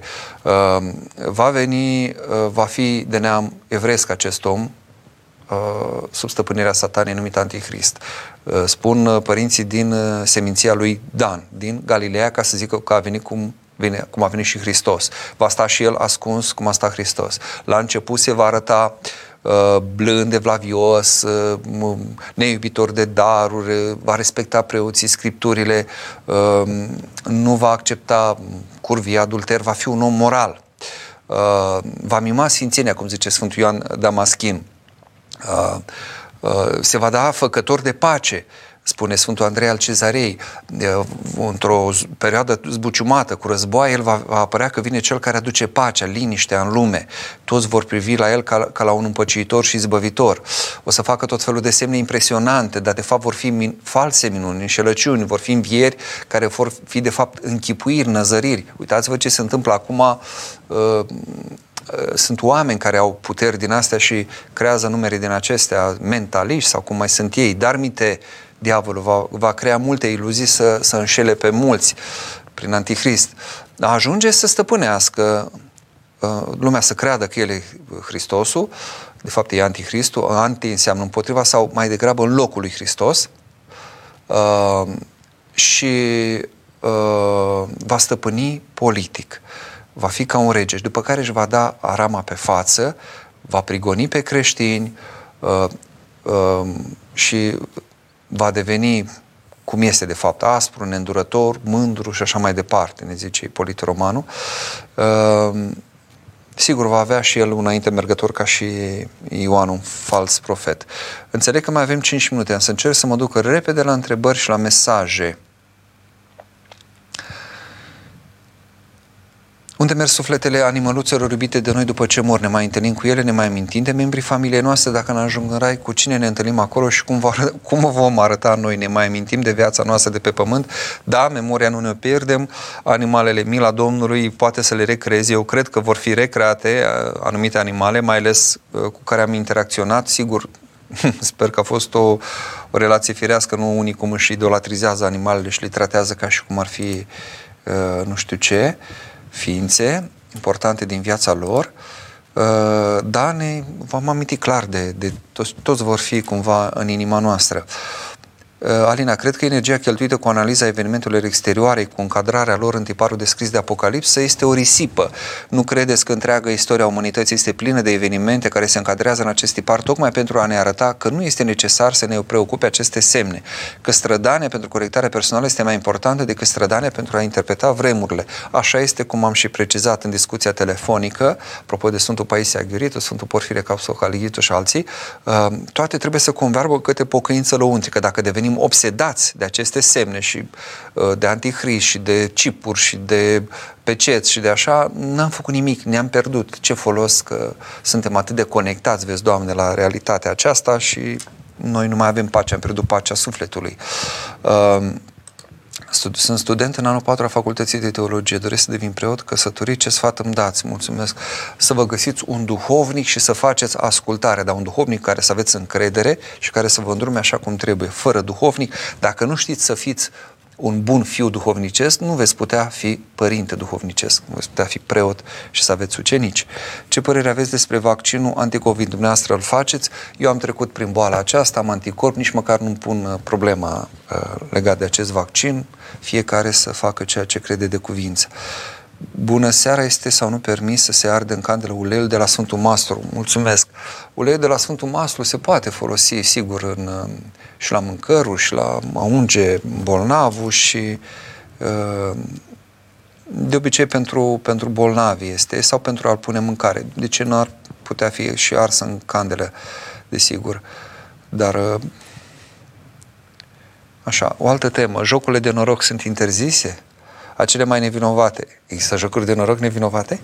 Unde alegi câteva numere sperând că vor fi extrase și apoi sunt făcute extrage la televizor. Eu știu ce mi-a zis la un moment dat părintele Aniche Balan, că l-am întrebat de jocurile de noroc. A zis, uite cum e cu jocurile de noroc. Acolo zice, te îmbogățești cu gândul și sărăcești văzând cu ochii. Punct. Deci, oricum, eu... eu noi năzuim către un câștig nemuncit. Asta vrem noi prin jocurile de noroc.